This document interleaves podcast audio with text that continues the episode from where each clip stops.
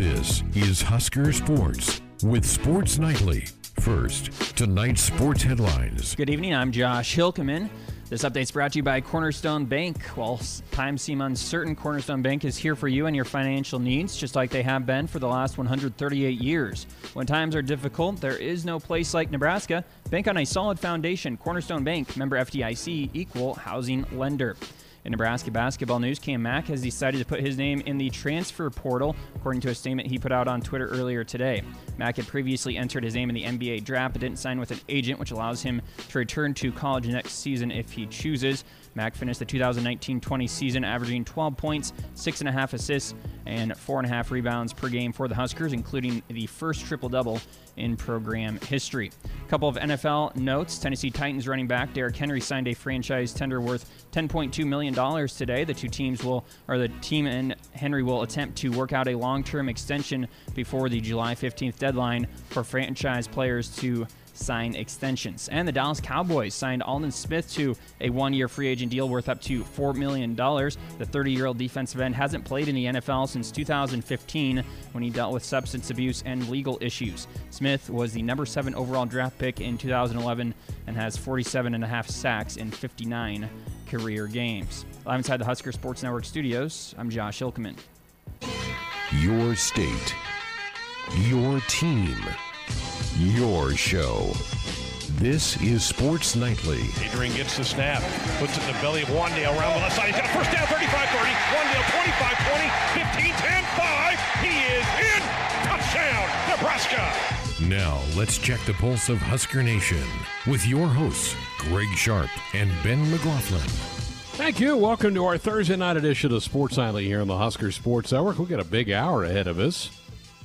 Ahead hear from the head basketball coach, Fred Hoiberg, coming up here in just a couple of minutes, and the newest member to the Nebraska Hall of Fame, great volleyball player Jordan Larson, all coming your way this hour. But uh, Josh had it for us in the ticker, and that was the news of the day, dealing with Husker basketball player Cam Mack, who put out on social media late this morning this post to the city of Lincoln, the University of Nebraska, my coaches, my teammates, and the most loyal amazing Husker fans. I enjoyed this season and the honor of being the first Husker player to record a triple double in basketball history. I am so grateful for the opportunity to play at PBA.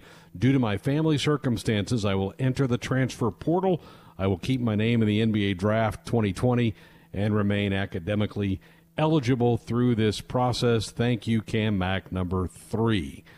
Probably not shocking news, Ben. Um, I mean, there was a lot of rumblings and kind of when he got suspended toward the end of the year, you kind of wondered if we'd seen the last of Cam Mack in a Husker uniform.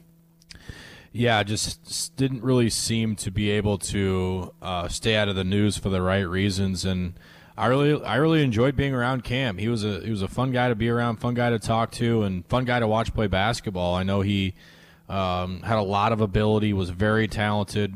We saw how much uh, Nebraska missed him when he wasn't on the floor. He meant a lot to this team. And unfortunately, uh, you know, some circumstances off the floor kept him from from being there all the time, and and that's a, really a bummer. This cycle continues for Husker basketball. I know Coach Hoiberg is who we'll hear from. Um, you know, once they just get some stability here, some stability happening, and and get guys in here that are going to buy into the program, follow the rules, do what's expected of them, follow that culture that he's established that it's going to take to play here at Nebraska. And I know those guys are out there, um, but to build a nucleus and to build a team that, that is just that, a team, uh, is proving to be a big process. He was an interesting guy because he certainly had some theatrics to his game. He's a very talented player. I mean, Fred Hoiberg even said that might have been the quickest guy that he's ever coached. This was the guy that coached in the NBA. And yep, he put up a triple double. He had stretches where he was as good a player as there was on the floor this season, but his inconsistencies, the number of times that he was suspended for games was inordinate for a guy that you'd think would be wanting to toe the line and be a part of the program. So there were certainly positives with Cam Mack, but there were there was baggage. There were negatives to Cam Mack as well. Yeah, there was, and I think you know you look at his circumstance before Nebraska was certainly an interesting one, right? I mean, good enough to play Division One basketball at a high school, um, and, and, was, you know, did, did, and then, you know, transfers to the junior college after, what, a semester, didn't even make it a full year, uh, and then spends the time at JUCO, was recruited to St. John's with Coach Abdelmassih and, and I know I know Matt really wanted to bring him to Nebraska, um, and, and of course, you know, as Cam's statement said, with his um, with his family situation, meaning the health of his mother, uh, it's it's obviously something that has affected him and, and his decisions to to where he's going to be at school, where he's going to finish his collegiate career, and unfortunately, it's not going to be at Nebraska. Um, so you couple with his you know his disciplinary issues off the floor, along with you know his mother who's who's fighting health issues and, and some cancer. Um, you know to get to get there and, and be around her, I know is probably important as well. We had Chris Bezen of the Lincoln Journal Star on a couple of nights ago, and he threw out some names of people that Nebraska is still recruiting, and one of those is Trey McGowens, a Pittsburgh transfer who has put out his final five. Nebraska is in that. That's a point guard. That would seem to be a guy that Coach Hoiberg and the staff are going to zero in on, and this is something that I cannot ask the coach coming up here in a few minutes because he can't talk recruiting. He can't throw out names of young men who have not yet committed to the program, but it certainly would seem to open the door – for McGowens to become a Cornhusker, knowing that right now that point guard job is wide open for next season for the Big Red. It is, and you know, with DB transferring as well, uh, yep. there's just not a lot of minutes that that are coming back at, at that spot. And I, again, you know, Nebraska's chemistry, uh, coupled with the you know the departures, the transfers, um, the graduations of Haanif and Matej there's two more guys that are gone.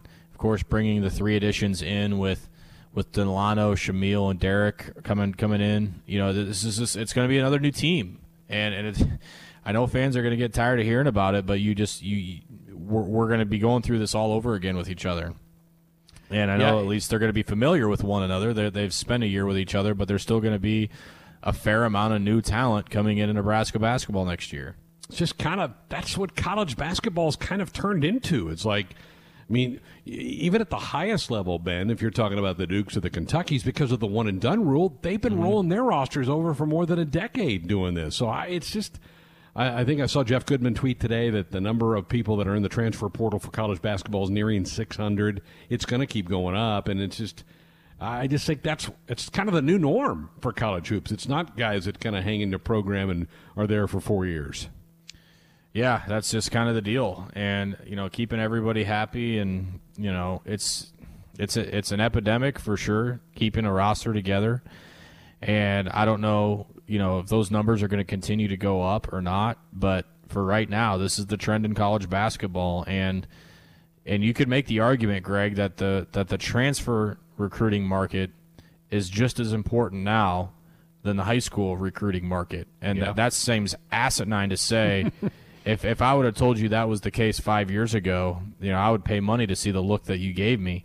Um, but this is the way that it's going. You can build a Sweet 16 caliber team all around transfers. Now, is that how you want to build your team? Probably not. But you're doing yourself as a coach and as a program is a huge disservice if you're not at least looking into that market because a lot of these kids, Greg, are former 100 top 100 kids that have the talent to play anywhere but just have yet to find their happiness in college.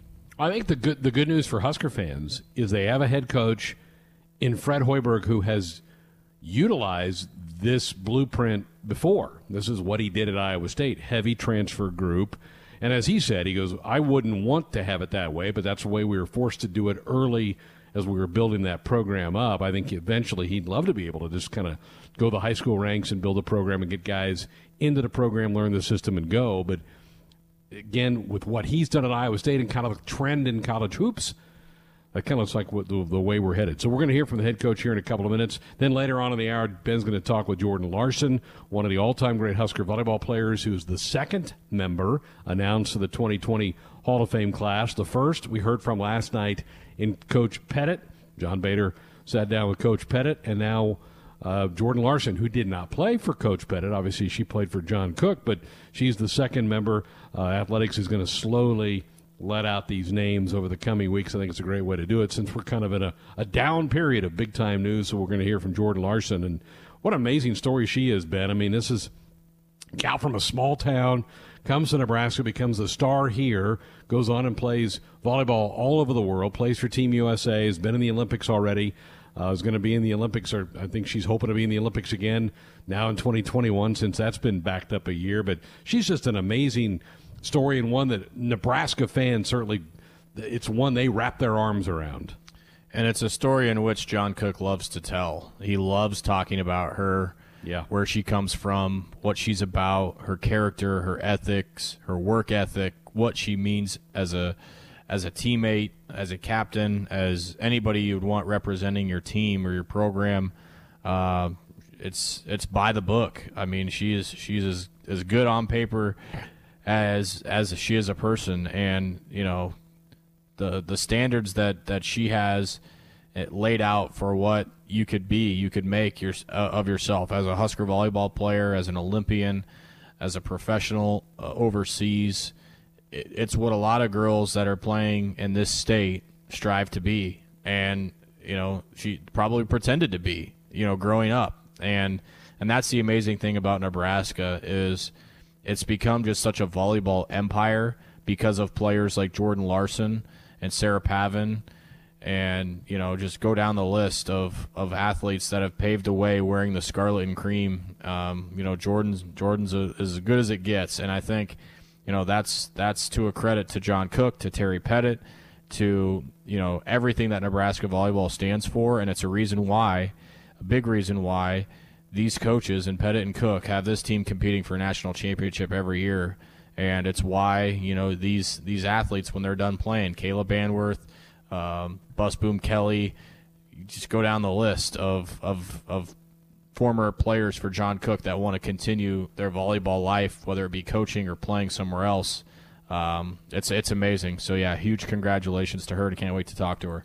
All right, so busy hour coming up. Her along with Coach Hoiberg coming up here in just a couple of minutes. We're glad you're with us here on what's in Lincoln and this part of the state now turned into a dreary day, but uh, we're going to cheer you up with some good stuff, including the head coach of the Cornhuskers, Fred Hoiberg. That's coming up next.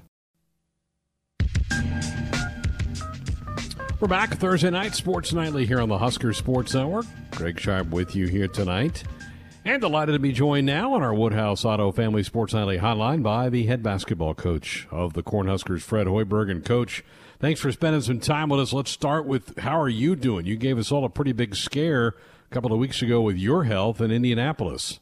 Yeah, I, I feel great, Greg. It, was uh, it really was a surreal night, and uh, you know, just let me try to walk you through uh, what happened. I, I wasn't feeling great going into that game, and uh, you know, we thought the right thing to do. And talking to our trainer was to see the on-site doctor uh, that was appointed by the Big Ten, and. Uh, went in there. He was great. He did a battery of tests on me, checked my vitals. Uh, everything was was pretty much normal uh, and he checked my lungs. That was the biggest test that he did. Uh, he listened to my lungs, and then they actually took me across the street and did an X-ray on my lungs, and everything was perfectly clear. So, so he cleared me uh, to coach. But I felt that was the right thing to do was to go see somebody that knew a heck of a lot more uh, than I did. And I think we were all still learning.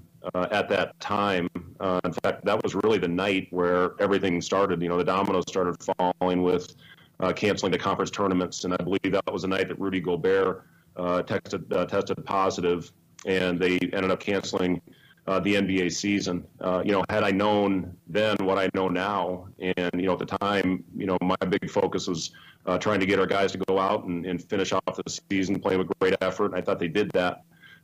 you know, I wasn't glued to you know CNN or uh, you know the nightly news. You know, I was trying to get my team prepared uh, to go out and play and finish off the season the right way. And you know, had I known uh, then what I know now, I definitely would not have gone out there and coach that game uh, because I did have some of the symptoms that they do talk about now. But at the time, uh, you know, what I had heard about it was, uh, you know, it was something that if you had tightness in your chest or if you had trouble breathing, uh, that those were the signs that you might have the coronavirus. Uh, so, you know, again, I felt the right thing to do was to see the doctor, and I was cleared. He, he cleared me to coach uh, that game. I went out, did the best job I could, and with about three and a half minutes left under the last four media uh, minute timeout, uh, one of our officials came out from the Big Ten and, and told me that I had to leave the floor. So, uh, you know, I, I, walked out, I left. They took me to the hospital. They, they did a test, which thankfully I tested negative. Uh, I tested positive for influenza A, which I know is a very serious condition. Uh, I had a very mild case of it and got over it uh, within a couple days. But, um, you know, a scary time. Obviously, a very scary time for all of us with what's going on in the world right now. Uh, you know, I just want to offer my thoughts and prayers to anybody that's been affected uh, by this virus. uh, you know, thank all the workers, you know, the frontline workers in healthcare, uh, the doctors, the nurses uh, that are in there battling every day, and you know, the people that uh, you know are out there with us doing the essential work with the grocery store workers and the gas station workers. Thank them for what they are doing to try to help keep everybody safe right now. But it really is a scary time. What contact have you had with your team over the last two weeks, and what, what has your message been to them? Yeah, all, all of our players are home and, and everybody's safe right now and, and everybody's uh, feeling fine at, you know, at, at, at, the moment. The biggest thing we're trying to tell them to do is follow the guidelines that are out there right now all across not only the country, but we've got players, uh, you know, that are in other countries uh, right now and to do everything they can uh, to keep themselves and to keep others safe by following the guidelines. Uh, you know, it's a, an important time uh, for our players right now uh, from an academic standpoint. Uh, you know, this is something that nobody uh, has ever been through before as far as having all their classes online and, you know, the importance of staying in touch with their academic advisors and staying in touch with their professors to try to finish off the semester uh, the right way. You know, as far as going out there doing what they can to try to keep themselves in, you know, some form of shape. Uh, we've given them workouts, you know, most of them body weight uh, workouts or get outside, just try to be active. Uh, you know, go for a run, go out and do sprints. Uh, you know, find a hill, uh, just to try to do as much as they can right now uh, to stay active. But the biggest thing that we've talked to them about is is doing everything they can to stay safe and follow the guidelines. Speaking of your team, you're down one more. It was that Cam Mack announced earlier today on social media that he's transferring from the University of Nebraska and also kind of keeping the NBA draft in the back of his mind. What conversations have you had with Cam over the last couple of weeks? Yeah, you know, wish Cam nothing but the best. And you know, the the first thing you know Cam's going to uh, look at doing is is explore uh, the NBA draft, and it's it's a different time again for everybody right now. Uh, generally, the way this works is you get your name in, you have a, the undergraduate advisory committee uh, will try to help uh, you know, put you in a different category as far as where you're going to be uh, projected. Uh, you know, if you're a draftable player, uh, you know, then the decision is made whether you stay in the draft. And at that time, generally, what teams do is they start bringing in uh, players for individual workouts, either individual or, or, in small groups, groups of six, or the maximum amount you can have. Uh, so, you know, uh, that's probably not going to happen until at least into June and maybe even further uh, based on what happens and, you know, how under control, uh, you know, they can get things and hopefully get back to some form of normalcy here heading into the draft. But, uh, you know, that's kind of where things are right now. But, you know, we wish Cam nothing but the best. He had a terrific year for us. he's a good kid and, and you know, hope for the best for him. The NCAA coach has put a moratorium on on coaches to not be able to have face to face contact with potential recruits. How has that hampered? Because this is a big time right now for basketball recruiting because there is another signing period that opens up here in a couple of weeks. How has that changed what you and the staff can get done here in this in this period? Yeah, it, it, it is an important time. We're, we're just trying to do the best job we can. I mean, you know, we're all under the same circumstances, obviously, right now. So the thing that we're trying to do is is talk to as many of these kids as we can uh, on phone. You know, set up a, a video call uh, with them, be able to show them uh, different things within our system. Uh, you know, as far as our style and, and how we play, uh, we ended up the year with the 16th fastest pace uh, in the NCAA, fifth amongst Power Five schools. as far as possession length, we were third, first amongst Power Five schools. So, you know, just to try to get those things out there and, and try to show uh, the system and the style and, and how you know a potential player could fit into our system.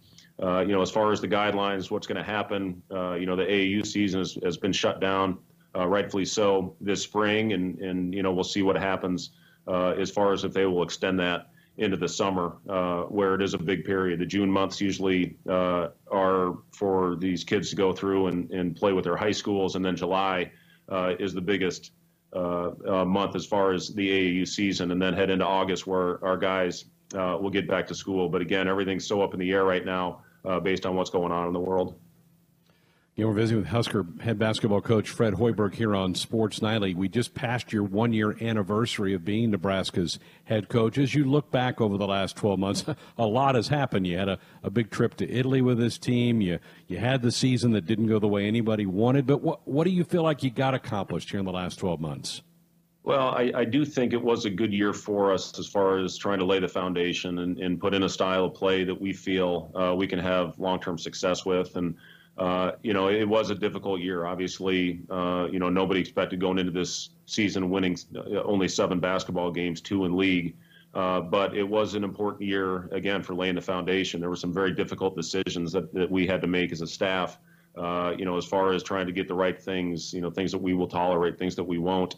Uh, you know, as far as you know how we're going to operate with our program moving forward. you know, there's some things that I see that give me a lot of hope uh, for next season. And a lot of that was with the three sit out transfers that we had with Delano Banton, with Derek Walker, and with uh, Shamiel Stevenson. Uh, saw a lot of really good play uh, out of those guys, and they're building chemistry with each other when they were playing in the scout team, trying to get our guys that were eligible, uh, you know, as, as good a reps as they could to go against, uh, you know, some pretty high level talent. Uh, you know, I'm very excited about what could potentially happen here in a couple weeks with with some of the the signings uh, that we potentially could add to this team uh, that I think will give us more size, more physicality, uh, and you know a group of guys are going to come in here and compete for you know obviously very valuable playing time. Uh, so yeah, it, it is you know as difficult as last season was. I think there's definitely brighter days ahead. Coach, how how has the communication been for you with with athletic department leaders, with university leaders? I mean, this is as you said, this is unprecedented time. We're all kind of I'm not making this up as we go, but we're having to plan this thing as, as we move along. How has that been from, from your standpoint? Yeah, the, the communication has been excellent uh, from from uh, you know Chancellor Green to uh, you know Athletic Director Bill Moos and all the way down. Uh, we actually had a, a, a, Zoom, I guess it's called. Uh, didn't know what Zoom was uh, as of two weeks ago, but we had a Zoom call with all the coaches yesterday, and they're just keeping us as updated as possible as far as academics and compliance uh, you know, some of the different things that we're going to have to deal with, uh, you know, from a uh, from an athletic department. Uh, but yeah, the, the, the lines of communication have been have been excellent, and uh, you know, Bill's doing a great job leading us through this time. Well, Coach, we appreciate you spending a few minutes with us. We, are glad to hear that you're feeling better. You did give us all a scare, and uh, we're certainly looking forward for better days and be able to get back into PBA and root on the Huskers with, and get some life back to normalcy. I know everybody wants that. Yeah, it was great talking to you, Greg. I appreciate it. There he is, head basketball coach Fred Hoiberg, joining us on our Sports Nightly hotline, brought to you by the Woodhouse Auto Family, bringing you more choices in brands, locations, and service. Experience the difference. Purchase with confidence. This is Woodhouse. When we come back, going to be joined by Jordan Larson, one of the newest members of the 2020 Nebraska Hall of Fame class. That's next. Welcome back, Sports Nightly, here on the Husker Sports Network on a Thursday night. Thanks to everybody for spending part of your evening here with us. Happy to be joined on the program now by the newest member of the Nebraska Athletics Hall of Fame, Hall of Famer Jordan Larson. Jordan, how's that sound? Oh, goodness. Still gives me chills. Wow. And just when you said that, I was like, oh my gosh, that's crazy. It's uh, still like setting in, and I don't know if it ever will, but uh, it's, it's crazy. Well, we, we saw the video of you and Coach Cook. Tell us a little bit about what that conversation was like, and then, of course, learning that, that you were going to be in this thing. Yeah, you know, I had like uh, another phone call set up with him like later in the week, and so I was really kind of like I was like, what is this for? You know? And so he's like, oh, I just need to produce more content. Like, do you mind if I FaceTime you and ask a couple questions? I was like, okay, sure. You know, I didn't think anything of it. I'm just chilling in my backyard, you know? And so, uh, yeah, he just starts asking me questions. And then that last one you see, I'm like, wait, are you asking me? Are you telling, like, what? and then, I don't know, I just was really, like, taken back. But it was, and Coach Cook is typically just all business, you know? And so I just was not anticipating that at all. So it was it was just a really cool moment. So one of the cool things about not just the volleyball program, but but but Nebraska in general, Jordan is, is, you know no matter where you guys, you former players end up, you know in your in your professional careers, you always seem to have that tie. Nebraska never seems to leave you. Um, you know, things like this, or you know, an honor, maybe come back for a match or whatever. Um, but what, what's that like for you? You know, you're, you're continuing to live out your professional career, obviously, you know, living outside Nebraska now, but to still have, you know, these ties, in this case, a big tie back to the university. Yeah, no, it's fantastic. And I think that just, it, it's it speaks so much about uh, just how special it is there. I try to like articulate it to everyone that I know, or, like you, until you like actually are there and can t- participate. Um, you just really don't understand like the magnitude and the weight that it has, and so um, really, I just I burst with pride, like just being from there and obviously growing up there, and uh, I don't know, it's just something different, but something so special. When you travel around the world and, and play the sport that you love, you when, when, you're playing with so many new teammates from all over the world, you probably try and find common ground. When when if they don't know where you're from or know your background, or you tell them you're from Nebraska and, and you explained it explain it to them, what do you tell them? What do you tell them about this place and, and what it was like? You know, getting getting yourself ready for this type of career. Yeah, um, I just you know tried to explain. Okay, where's the United States? We're right in the middle, you know, and uh, just try to really explain to them like what it's like. It's so hard because a lot of the places that I've played are pretty big cities, right? And so, mm-hmm. and even for me, like growing up in a very very small town, like hey, we did not have a stoplight. Like what? Like for people to like wrap their mind around that, like it's just like they can't like can't even fathom, you know. And even for me now, it would be so interesting to live, live where I grew up a little bit, just because it's so I've lived outside of that for so long. So, um, but yeah, I just try to like really explain like how special it is, and I don't know, just coming from that environment set me up so well for for long term long term success, and I'm just really thankful for um, I don't know, I think John has just done such a great job there. Um, like facilitating that and getting people to come in and, and really embrace uh, the environment, it's something, again, you can't explain to anybody.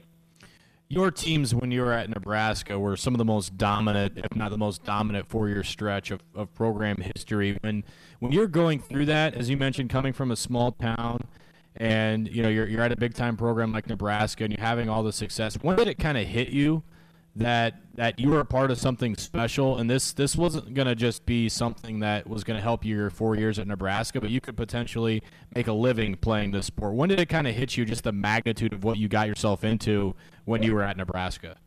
You know i was actually thinking about the, the the other day. I was like how did i like get here? Like what? Like how did this like how did this happen? You know like i i really like when I think about when I was such a young kid and I had these goals and like what I what I saw like for myself like in the fact that I'm like sitting in this chair and like got to experience all the things that I've got to experience like it's still like like the it still really hasn't hit me and I that's crazy to say but I never in a million years like thought that I would be able to experience and play at Nebraska at the time that I did with the players that I have. You think about like I mean now like Sarah Pavan right? Like going to be probably a two-time Olympian, like in beach volleyball. Like what? Like how? And um, I don't know, just how successful. Like just reading our record, right? Like eight losses. Like what? That's crazy. Like I didn't, you know, I didn't think about that until like just seeing it, you know. But uh, I don't know if that even answers your question. Yeah. I'm still like baffled by it, honestly. I mean, it is. It's kind of perplexing to look at, to be honest with you. You know, I've got the release here in front of me, and it just it, it, it is crazy. And I'm sure, like, to you who you know you spend and, and I get this a lot because I, I cover every sport at Nebraska and, and a lot of the times the college athletes they don't really understand it when they're when they're a part of it like when they're living it out but it's really cool when talk to, talking to athletes like you now who've experienced it worldwide and you you get all these uncomfortable situations thrown at you and, and the thing that makes you feel better is what you learned at Nebraska or the comfortability of Nebraska when you're traveling all over the world to play this sport. What is it that this place taught you that gave you comfort when you were so far away from home? You know, I think uh, I think playing in front of a lot of people. I think obviously I was close to home, so that was comforting. But I think just that environment, like playing in that, like it's a little bit stressful, right? And so I think you kind of you really have to be on, and you have to. I, I mean, perform in a sense. I mean, always, right? Like you're trying to be the best you can be, and so I think just that situation of playing in that environment, like sets you up for like long term success, right? Like playing in the, the Olympics in front of, you know, 15,000 people. I mean, that like sets you up, right? Because you're playing in front of 15,000 fans in Nebraska. You know, it, it wasn't uncommon to see that. And so I think just that environment alone helped um, bring comfort in times when, you know, there was a lot more, you know, stress or weight on on uh, on the docket. But um, yeah, that's kind of what I first think of when you talk about the competitiveness of college volleyball, like it, there are insane athletes every year, and, and a lot of them, you know, do go on to, to at least try out for the for the national team with Team USA. But when you're actually a part of that team, and you're getting players from Texas and UCLA and Stanford and Florida and all over the place, what what are the typical conversations like when you bring you know a team together who, who probably played against a lot of these girls? I know you're you're not the same age as a lot of them, but um, you know, when, when everyone's talking about where they're from and what type of pride you have when you say you played at Nebraska. Yeah, I mean, I think, oh goodness, there there are unique com- like conversations. Like, hey, especially now, like I'm much older than a lot of the people coming in, and so I'm like, wait, where did you play again? Like, what was your experience like? It's it's a much different environment now going through college than it was maybe when I was going through that. But I think there's just like an insane amount of pride just that we're all coming together as like one nation now. Like I don't know, that's always like cool for me to think about is like we were all competing across the net from each other, but now we get to come and like unite as one. Like I think that's just so like unique and so cool and I think all of a sudden the conversations go from, you know, hey, I beat you, which I still rub it in sometimes when I talk to uh, from Stanford. I'm like, yeah, I remember that game, you know. But um, I think it turns into like, hey, like, what are we gonna do on this next point? Or hey, you know, when are we gonna beat Serbia next? Or you know, things like that. So I think that definitely translates like over time.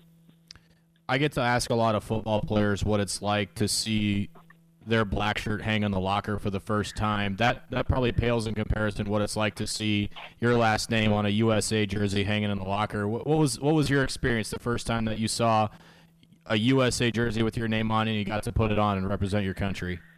Oh, oh goodness, I can't even like tell you. Like obviously, I was on the youth national team and junior national team, and just even that, like being able to be picked out of the you know, out of the United States, out of so many people, and and then to have your name on the jersey, and I, I don't know, I don't know how to like articulate that, and I still don't.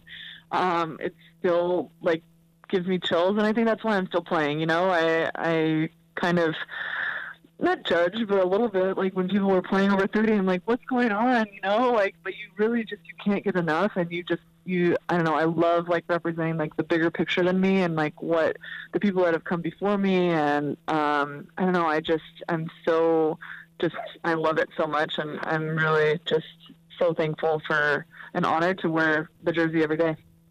Talking with Jordan Larson, one of the newest members of Nebraska Athletic Hall of Fame. Well, Jordan, typically when we do these interviews, it's it's usually you know boasting about your past, kind of like we have done, and talk about your great experiences. But I'm I'm going to humble you a little bit, and I've never asked a volleyball player this, but I'm intrigued to see your answer because I'm sure there's a lot of comparisons to Husker football. You get these hotshot recruits that come in uh, to try and play college football, and, and they're usually humbled. Their first practice or two, there's a, a kickoff return or something that happens where they go, wow, do I belong here? From a small town Nebraska product, when you showed up to campus for the first time on a national championship caliber program team, was there a moment in, your first week on campus or a workout or something where you look yourself in the mirror and go, do I even belong here? Oh, a thousand percent. Yeah, there was.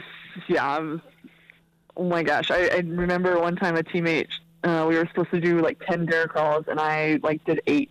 And she was like, "Hey, uh, you know we're supposed to do 10." I'm like, "Oh my god, yeah, okay, I forgot." You know, like I, I just tried to cut corner a little bit because I just was so tired and exhausted, and I was just like, "Oh my gosh, like what am I doing here? Like, is this really for me?" And yeah, it's it's definitely it still is humbling. You know, there's some days that I I'm like, oh man, do I deserve to be in this gym? Like there's a lot of those thoughts, and um, but yeah, it's for sure happens, and it, it, did happen.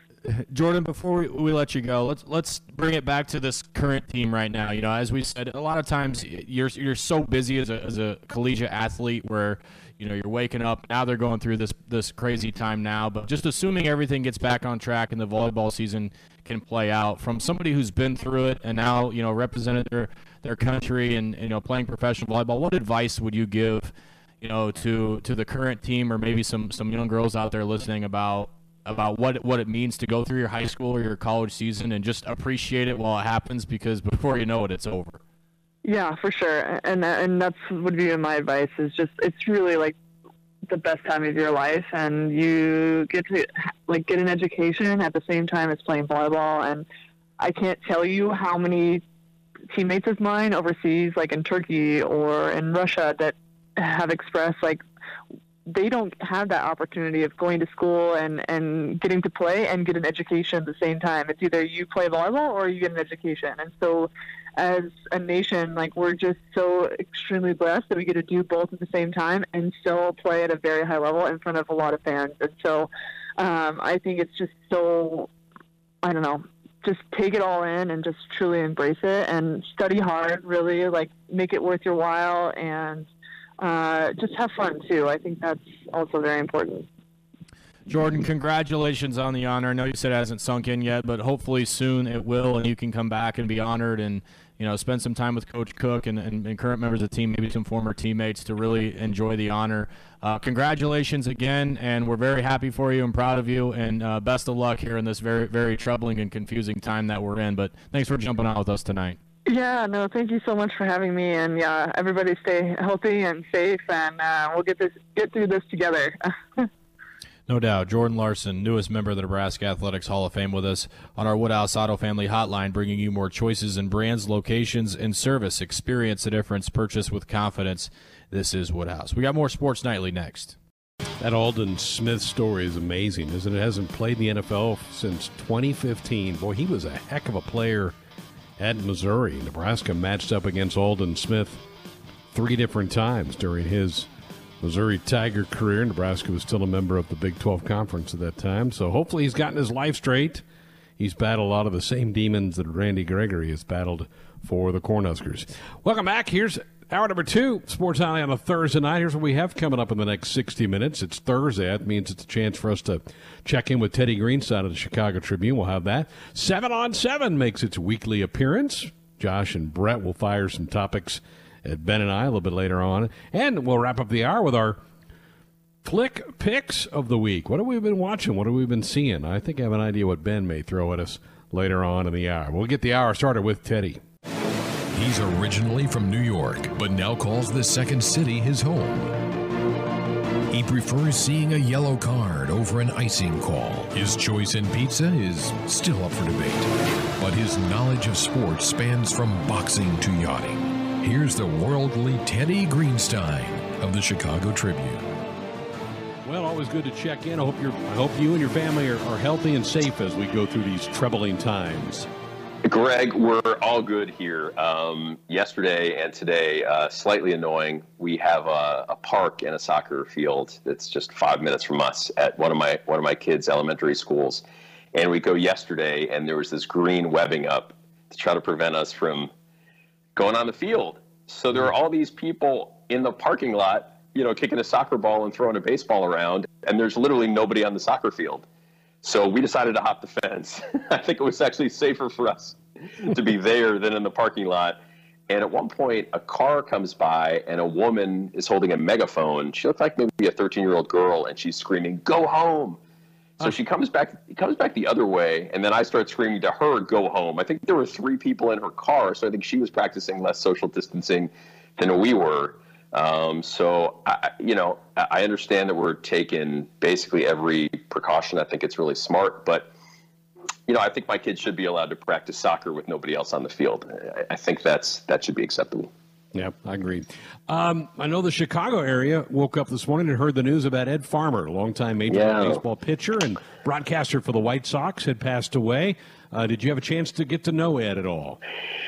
So I absolutely did. So I covered the White Sox in 98, 99, and then 03. And Ed is a was a huge college football enthusiast, huge domer. I mean, he would talk for hours about Notre Dame football, especially when they played Michigan, because there were a lot of Michigan people in the White Sox organization, including Rick Hahn. So that was always a big deal. And he and I played golf, and we got along great. And then uh, I was off the White Sox beat, and I was covering sports media. And you definitely find out when you cover sports media, if you have to be critical of people, how sensitive they can be. Now, I did have some tough lines about him. At one point, I, I gave ratings to all the uh, Chicago baseball booths. And I gave him, uh, I think he was with Darrin Jackson. No, I think he was with he was with a partner before DJ and before no, it was with Chris Singleton. I gave them a D plus, which I actually thought was on the generous side. And I certainly mentioned that Farmio, you know, has a penchant for um, interrupting. And I, I think I, I called him and Singleton. I said, this is the worst combination since Mike Ditka and Buddy Ryan. Worst chemistry since Mike Ditka and Buddy Ryan, but at least those two uh, were entertaining. so a couple years later, uh, I'm doing a story on Ozzie Guillen Jr. for my sports media column, and I walk through the White Sox clubhouse, and he stops me and is, is getting really upset and is saying, "Oh, you don't know anything about baseball and this and that." So I said, Ed, you want to you want to take this outside and, and chat? Not not that we're going to get into a fight, but just you know, he's he's putting on this big show in front of the players, and at first they think it's kind of funny because they love whenever a sports writer gets reamed out, but then after maybe five minutes or so, they're like, okay, enough. And it's just funny because like I think Ed was trying to intimidate me, and he's a really the least intimidating guy. I mean, I'm a guy who's dealt with you know, getting a glare from Wil Cordero, who was a domestic abuser, and Albert Belle, who's cursing at people and, and, and looking all nasty. And it was just funny to me that Ed was trying to intimidate me. So we went years without talking. And then I was covering the White Sox, uh, a series in Kansas City in 2018. And I'm headed up to the press box, and the elevator door is closing, and, and I see Ed, and he's about to come in, and I'm like, great, now I got to deal with this. and he's chit chatting with me as if nothing ever happened. And I thought that was really nice. So we had some very nice interactions at the end. Um, he's a guy who, uh, you know, could talk your ear off whether there was a baseball game or not. And he really did have some sweetness to him. So he's a tough guy, man. He had uh, kidney disease. He, uh, he, had, he had a kidney transplant from his brother and he uh, was able to live to the age of 70, which is a lot later than I think doctors would have uh, predicted. Yeah, I think I read that the White Sox actually sent him home early in training camp. He's been back in Chicago for a month, I think.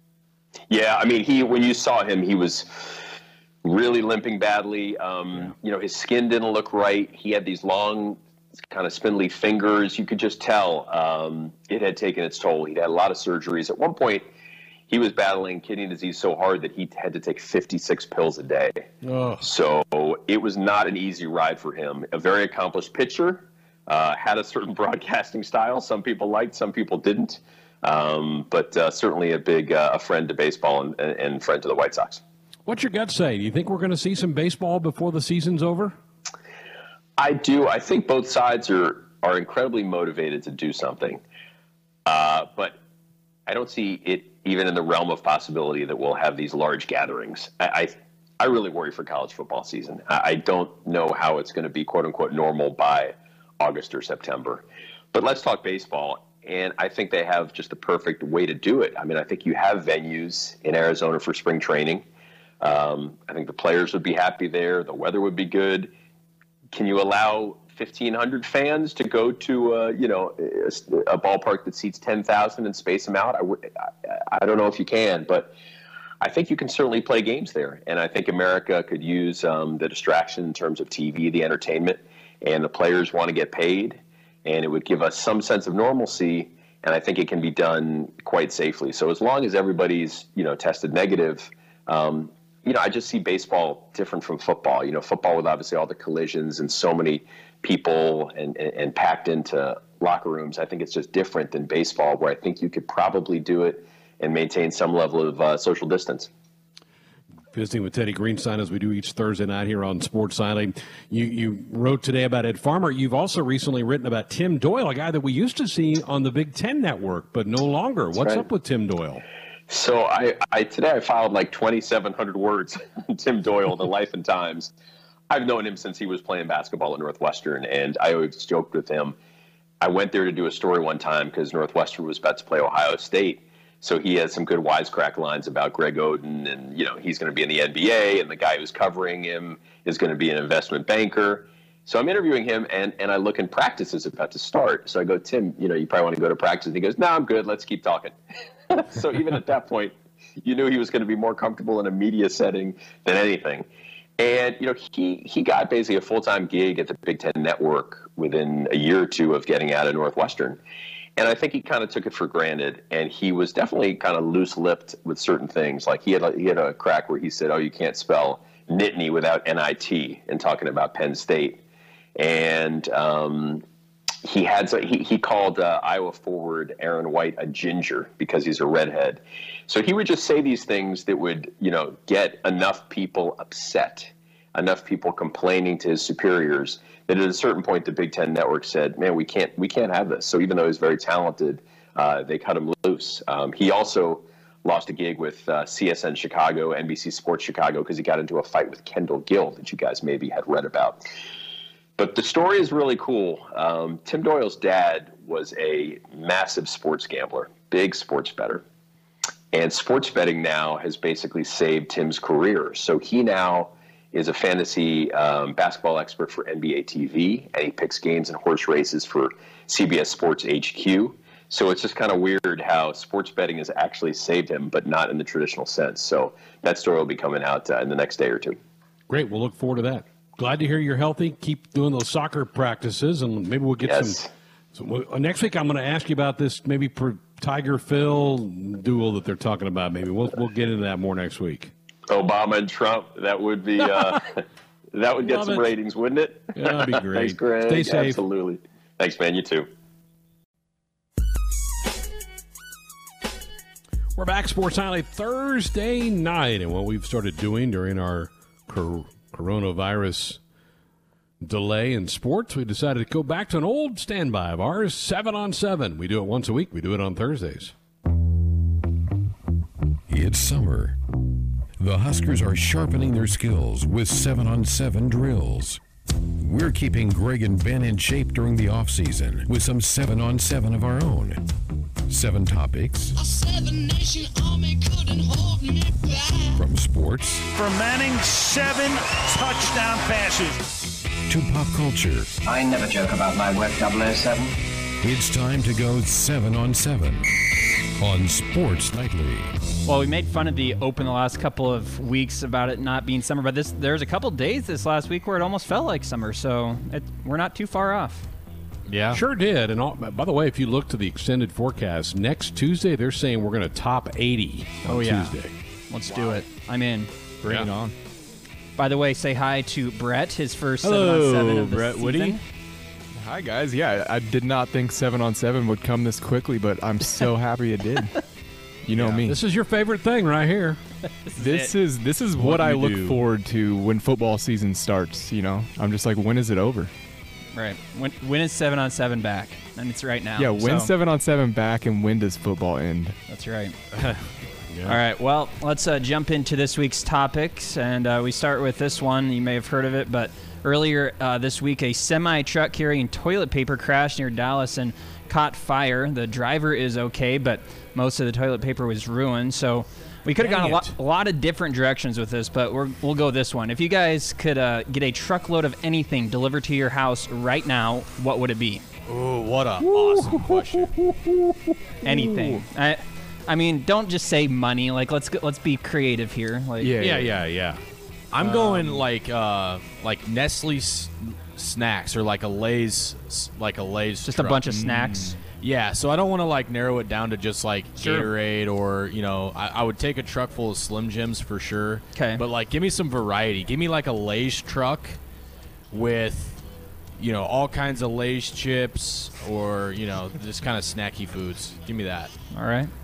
See, I'm going to go more the beef. Give me a load of beef. Oh, rib yeah. eyes, ribs, steaks, you know, burnt ends. Give me that stuff. Bring me that. Yeah, just yeah, yes, please. You you guys know me. I would go with candy. Any any just Yeah. all sorts of candy. I I would burn through it in the next couple months. Trust me. Brett. I I would have to go meats honestly too. Like, just send me Yeah. an Omaha Steaks truck right Oh now. Oh, man, making me Oh, hungry yeah. right now, guys. Yes. All right, uh, uh, topic number two. Uh, Tom Brady signed with the Tampa Bay Buccaneers, obviously, a couple weeks ago. Uh, and he's really bought into his new franchise. He's moved into Derek Jeter's mansion in Tampa today. It's a 30,000 square foot brick home on Tampa's waterfront right outside of downtown. Uh, according to his neighbors, the house has been empty for the past six to seven months. Uh, but Brady will be renting from Jeter, not living with him. But if you were able to live in the same house as any professional athlete, uh, who would you go with? Ooh. Well, Uh, to, it would not be Tom it. Brady. it would not be Tom Brady. I agree. Um, I, I wouldn't mind. I don't know. I mean, He wouldn't be my first choice, but And, and even though I'm uh, I'm in my happy place whenever I see Patrick Mahomes, he's a little young for me. I don't know that I could hang. So with we'd be living Mahomes. with them, or you'd be li- you'd be living at with them. home? Yes. We're, Oh. it- it- Um, it's a little bit different than the case with Brady and Jeter. They're not actually living together, but in this pretend scenario, this imaginary Yeah. scenario, you would be living with this athlete, spending time with them, hanging out. and you do have thirty thousand square feet to work with, so Yeah, you can- you're you on can move top of each other. Right. Yeah. right. You can go to your separate rooms if you need to, but Kemba Walker. All right. Yeah. I wondered Oh, if that's yeah, where you that's might head that direction right there. You guys can head outside and play some hoops every once in a while in the driveway. he seems like a la- he seems like a laid back kind of chill dude too. Not just Sure. not Yeah. just because I love him, but like I- he's not one of those obnoxious guys. yeah. Mm-hmm. I'm going the ball bat sport. I I wouldn't mind hanging with Mike Trout for a while. Mm.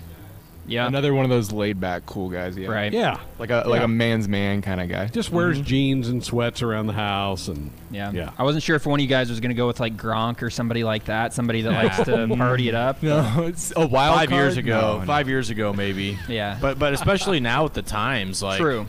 You want somebody that yeah is pretty easy to live with. Like you're stuck in the house. Mm-hmm. You're gonna you're you know you're quarantining. So yeah. yeah. Good Yeah. good ones You, though. I you like want it. Antonio Brown in there with you? no, No, I'm good. Philip Rivers for Ben. Yeah. nope, nope. All, uh, all those that. kids. Yeah. Eleven boy. kids or how many ever he has. Um, Oh, That 11. just sounds terrible. Yeah. Wow. All right. Well, speaking of houses, uh, this is actually some local news here with topic number three. A thief broke into a house in central Lincoln last week and uh, appeared to make himself at home. They made food, moved items from upstairs to downstairs, and they left a bunch of cigarettes, throughout the house before finally ending up taking off with some valuables worth about $9,000. So, do you guys think that a thief would want to hang out in your house, or would he just come to steal stuff? Um, I mean, I don't have a pool table or a ping pong table, so I don't know that somebody would want to come and really because I don't have a lot really any of that kind of stuff. I don't really have a ton of valuables around here, so I wouldn't be a good hit. um, I I feel like if they went to my basement, they they may want to spend some You've time. got I got a pool table down here. and- I got yeah. a big comfy couch that they might want to take a nap on. I'm not inviting Greg them to. Putting a marker on Ben's.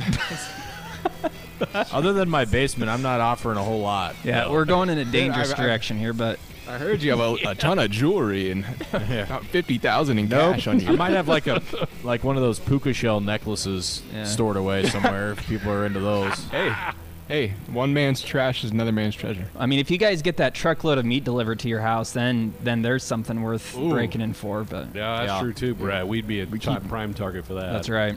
I'd be keeping that on the DL, that's for sure. Good, All right, good idea. Ne- next topic here. Uh, Gordon Hayward uh, uh, recently said in an interview that he and his family have spent lots of time watching TVs or TV shows and movies to pass the time during this virus, not unlike most Americans, but. Uh, he has said that he's watched the movie Frozen about 35 times. Uh, now, without spoiling Flix Pix later in the hour, what TV show or movie have you watched the most times in your life, and are you proud of it? Like, does The Office count? Like, Yeah. I probably, Oh, I've, oh, yeah. I've Yeah. watched that probably, like, not even exaggerating, probably 50 times over. Yeah. A safe I- conservative guess. I'm a big Marvels guy, so anytime one of the Marvels movies comes up, even though I've seen them, I lock into it for at least 20 minutes, and then I go, ah, yeah, Really? okay, got to get on to something else. So for me, it'd be the Marvels movies. Is whatever it pops up, I usually lock into it for a while. That and and also, I'm a big fan of the Mission Impossible series.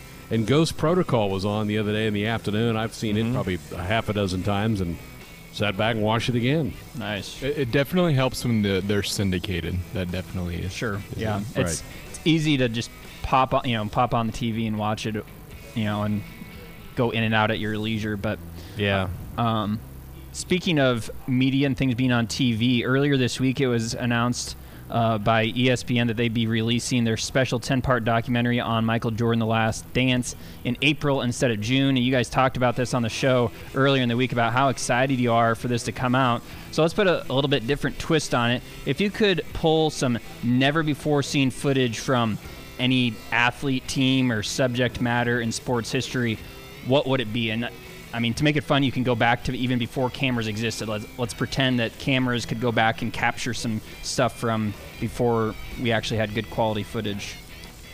Yeah, easy, pretty easy for me. Uh, 27 Yankees, you know, watching a team like that, watching Walter Johnson pitch, watch Christy Mathewson pitch, Josh Gibson hit, you know, any of those old legends in baseball is definitely what I would want to watch. Um, you know, to see see some good footage of that would just be would be prime.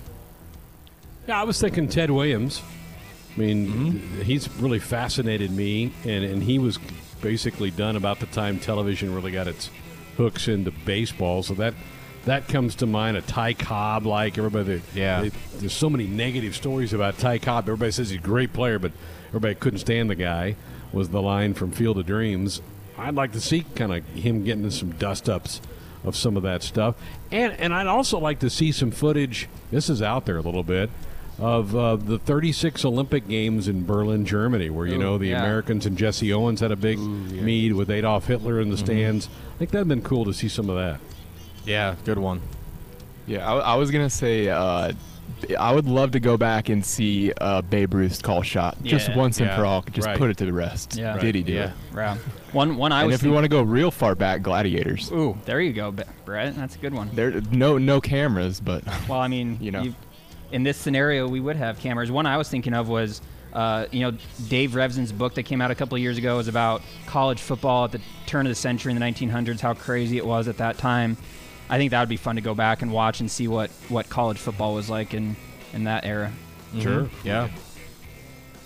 All right, uh, topic number six: uh, future top five NBA draft pick LaMelo Ball and his manager Jermaine Jackson have bought the Australian professional team that he played for this past season, the Illawarra Hawks.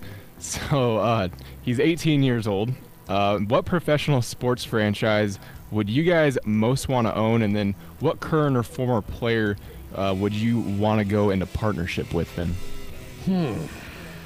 I want to buy the Cowboys and just run that franchise into the ground. Wow. so just vindictively, you're gonna. I, I like that that's the way that that you, you go with this question. Solid. It's like if you have one wish, I, I, I wish something bad to happen to someone else. just run those guys into the ground. Ben, how about the Flint Tropics? Would you like to have that franchise? No, because they, they weren't they didn't they couldn't get into the NBA. Maybe. Um, I think that bear's still on the loose. I would definitely want to uh, own with uh, Jackie Moon though. oh, yeah. That would be, He'd be that would be great, good. wouldn't he? Oh Yeah. Will just Will Ferrell. Just give me Will Ferrell. As Imagine co-owner. talking personnel decisions with with Jackie Moon. that'd, that'd be something else. Give you a washing machine. Give me like uh,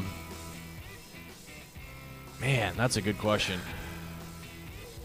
I mean, I I would want to be in, in control of a baseball team, Yeah. um, preferably in a bigger market. Give me like the Mariners. Uh, not a lot of pressure. You, if you if you ever take them to like the World Series or something, you're you're an icon. Um, and See, who I'd go I want to own I would with? go the Pa- I would go the Padres because I love San Diego. Oh, there you go. Weather. It'd give me it'd give me give me a bunch of time to spend in San Diego. Yeah. So give me Will Ferrell and the Padres. So this has to be an works. athlete. I like, It, it can be. Oh, athlete. Okay. I mean, it's yeah. I like the Will Ferrell one, honestly. yeah, no, that's. I, I mean, technically, he played in a, a spring training game, didn't he? He played all nine. all the He teams. did, he played with all the teams. Yeah.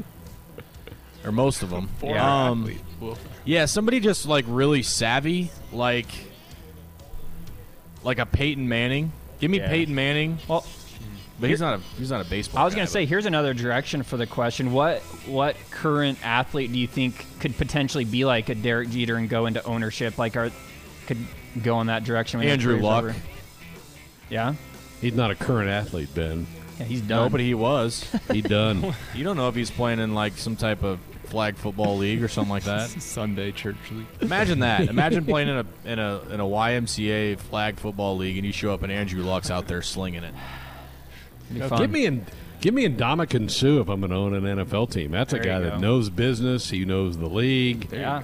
I think he'd be really good to partner up with. Solid. I like it. I like it. LeBron come. It seems like the obvious Oh, yeah. one to me. Yeah. he like, he has the money, and the Rich Paul and him are going to be If, pretty. if I'm in powerful. baseball, give me Greg Maddux in Seattle. That'd be that'd be good. All right. Love it. I like it. Good stuff. All right, our last topic here, last but not least, with summer coming up and some warmer weather this past week, here's a topic for you. The federal program Energy Star has recommended that households keep their thermostat set no lower than 78 degrees during the summer and to set it to 80, 82 degrees while sleeping. So, do you guys agree with this, or what is your perfect indoor temperature? Well, we so what, do. what's the deal here? They they they, they rec- Why do they recommend this? just for saving energy. They're they're saying that you should set to save your air conditioners. You should have your temperature set at 78 degrees in the summer, and 82 There's- degrees while sleeping. There's Fahrenheit. absolutely no chance I'm following those rules. no Above chance. 80, you're starting to sweat almost. oh we, yeah. we do keep ours at 78, and it's it's toasty even in that at night. But I, I can stomach that. But to go to 82, ridiculous. You'd be just waking up in pools of sweat if you have it at 82. we just put out a Twitter like- and poll. most people like it cold when they sleep. So I I am never coming over to the Sharp House in the summertime either. 78, good grief. Yep. My he- basement's he's like doing naturally 10 degrees cooler than the rest of the house. Right, and, and the- yeah, and ours is too because basements are just below ground, so they the are best cooler. the best part is you know you go in and mow, come in, take a shower, go to the basement, and just you just refrigerate the heck out of it. You get the fans pumping. Um, yeah, it's the best. It's the best feeling when it's 100 degrees out. But no, I'm not following those rules at all. Sorry, dude. yeah, unless this becomes mandated, I think I'll just see that as a recommendation for the time being. yeah. Yeah. Well, as Josh mentioned, we do have a our runs a Twitter poll is what is your ideal indoor temperature? Your choices are 64 or colder, 65 to 70, which is rolling right now. Yeah. 70 to 75 or 76 and above.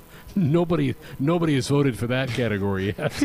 Uh, there will be a few trolls that do. I'm in the 65 to 70 all day. I'm in the day. 71 to 75. Yeah, I'm yeah, I'll, Greg. prob- I'd probably be 70. Didn't you just say 78? You were on- at The 78? summertime during the winter we put it at 72. So it's 72 in here right now, but during the So summer you've got go like 78. set. You've got like set temperatures. Like I, I would never see your temperature gauge at 74. You're you're at one of those No, two all the time. One of the two. Yep. Winter, summer. Hmm. Yeah. Man, if I was ever in your house, I would mess with you every day. I would I would have it on a new number every day. So if my house gets broken into, I've got and my get home and my thermostat's been adjusted, I'm going to know where to look. suspect you know who number it one. is. But I wouldn't walk out with anything because you've already advertised that I can't really take nothing. yeah, I don't have a pool table, no ping pong table. Nothing. Yeah. Hmm. Well done. Good topics tonight. Go have some fun. Go on Twitter at Husker Sports is our Twitter follow and vote for your thing. I voted 71 to 75. You voted yet, Ben? Get in there. Vote. I voted. It's done. Okay. 65 70 all day. No sports on this weekend? Well, we've got you covered. I know everything about film. I've seen over 240 of them. Time now for Sports Nightly Flix Pix. And action! All right. Time to see what we've been kind of watching, looking at, maybe recommend to some folks. Ben, you're the king of this whole category. Jump into this thing. Speaking of King, have we all seen Oh, Tiger boy. King? Oh yeah. Oh, boy. I have not. Yep. You have to what watch am I, it. What am I missing? Tell me what I'm missing. You can't explain it. It's so you can't- hard You to just you just can't explain it. You got to just Think experience of it. the most insane thing you can think of, and then t- double that. You you. Uh, yeah, I.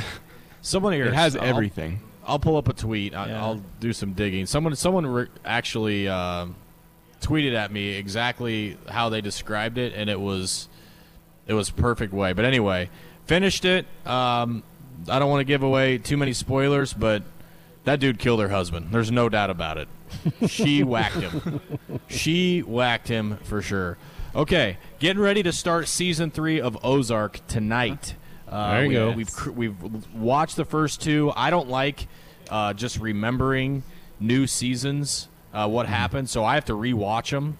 So we rewatched um, all of it, and now we're gonna we're gonna start in on the um, on season three tonight, and I, I can't wait for that. So that, and I, I've gotten a craving for watching The Patriot with Mel Gibson. So that is on. Oh, that is good. on my uh, my list as well. So Well, you were you were with me in San Diego's when I started to watch Ozark. I told you. I, Yep, I finished. gotta get into it. I I finished season one over the weekend, so I've not started season two yet. But I, I finished up season one in about a month. That's not bad.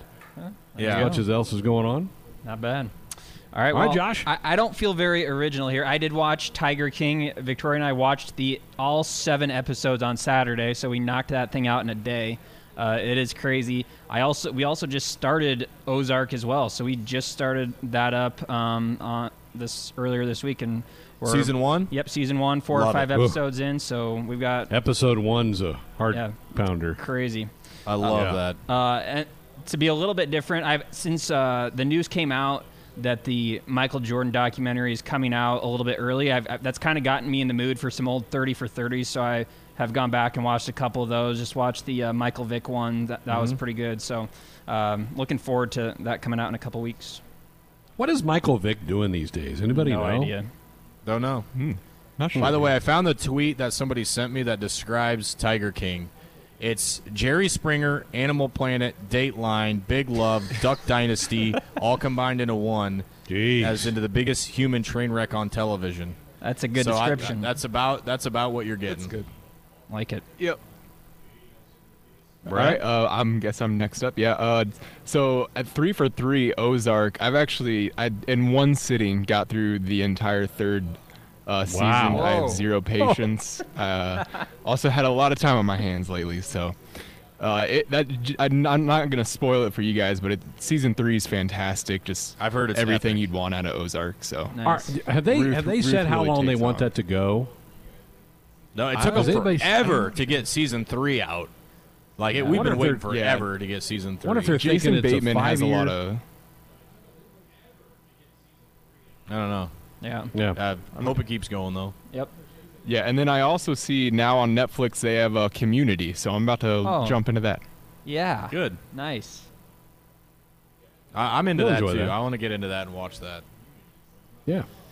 All right, I'm a little bit more bland. Uh, I, I'm a big fan of Brooklyn Nine Nine with Andy Sandberg. Oh, love uh, it. I, I've, I've caught up on that show. I was about five episodes behind.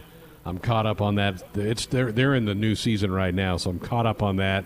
I also, you guys know, I like last week. I talked about watching some Fehertys on the Golf Channel. Well, they also reran a three part series about Arnold Palmer. You talk about a remarkable guy Arnold Palmer was. Yeah, he won. He won seven majors. Should have won more, but he he, he flat blew a couple of U.S. Opens, and that he would have won more. But but Arnold Palmer, guys, was really the guy that started the Golf Channel.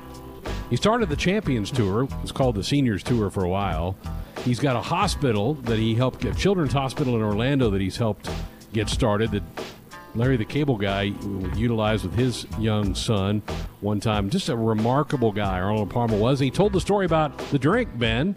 Said he was in a mm-hmm. clubhouse in Palm Springs, and the waitress goes, What do you want, Mr. Palmer? And she said, All right, here's what I want. I want a third of a cup of lemonade and fill the rest of the glass with iced tea. And he said a few minutes later, a lady behind him goes, I'll have a Palmer.